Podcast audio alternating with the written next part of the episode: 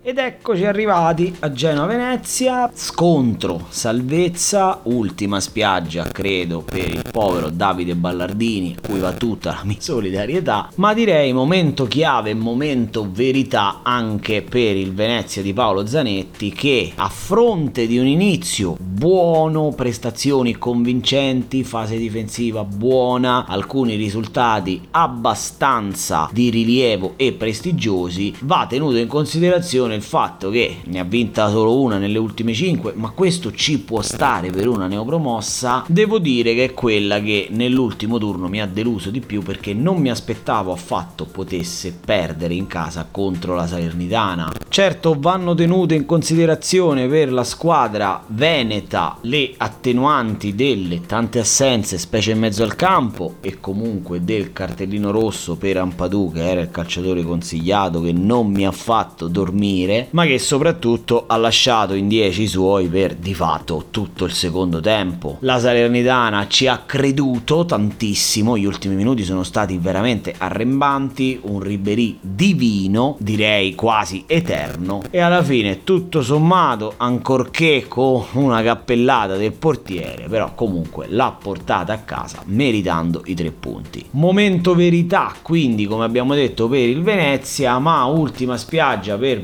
Ballardini per il Genoa, quest'anno per lui una sola vittoria, come il Cagliari, entrambe infatti sono penultima ed ultima in Serie A, il Genoa nelle ultime 5 non ne ha vinta neanche una, però, però, però va detto che ho visto una squadra in lenta, lievissima ripresa dal punto di vista difensivo, dal punto di vista della quadra. Ora staremo a vedere se poi effettivamente a Ballardini Pellegrini verrà concessa l'opportunità di proseguire il suo cammino con la squadra ligure. Il recupero pieno di Caicedo secondo me è un'arma importante, il Genoa ha cambiato faccia quando è entrato Caicedo, cosa che fra l'altro era capitata anche nella partita precedente, quella che poi ha perso contro il Torino per 3-2, fra l'altro proprio Caicedo si è preso il rigore con cui il Genoa poi trasformato da Criscito ha pareggiato sul campo del dello Spezia. Cosa aspettarsi da questa partita? Io credo che non ci sia tanto studio da fare. Sì, da un lato il Venezia potrebbe accontentarsi del punticino e giocare in funzione del punticino, però questo secondo me non avverrà perché il Genoa, voglio dire ragazzi, se il Genoa non batte in casa il Venezia, anche qui entriamo nella retorica, nelle frasi che non hanno senso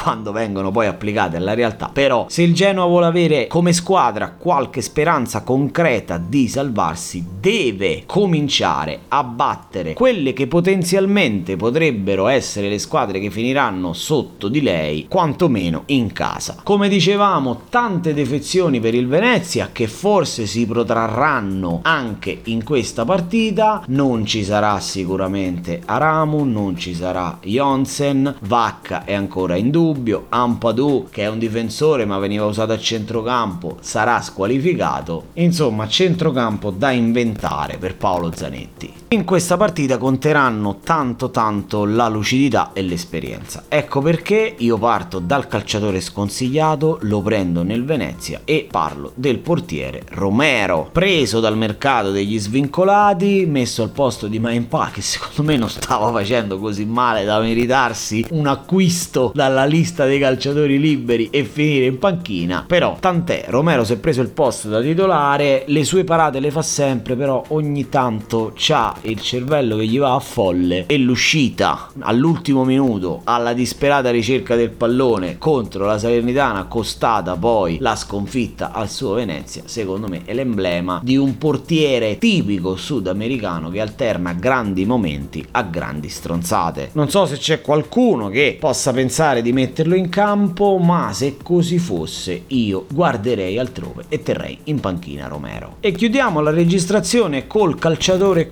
consigliato che gioca nel Genoa, era un po' di settimane che volevo consigliarvelo, finalmente lo faccio. Sto parlando di Nicolò Rovella, uno dei calciatori fra l'altro oggetto di queste plusvalenze sulle quali si sta indagando, ma questi sono altri discorsi. Al fantacalcio il calciatore italiano sta facendo una stagione direi ottima, tre assist per lui, una fanta media voto di 6,55, buona qualità, tanta corsa, transizioni ottime, il giusto mix tra un centrocampista difensivo, un box to box, con comunque un piede da trequartista o quasi, batte i calci d'angolo, ogni tanto prova il tiro da fuori, l'ha sfiorato contro lo Spezia, si sa mai che possa trovarlo proprio contro il Venezia, consolidando, me lo auguro, la panchina di Davide Ballardini.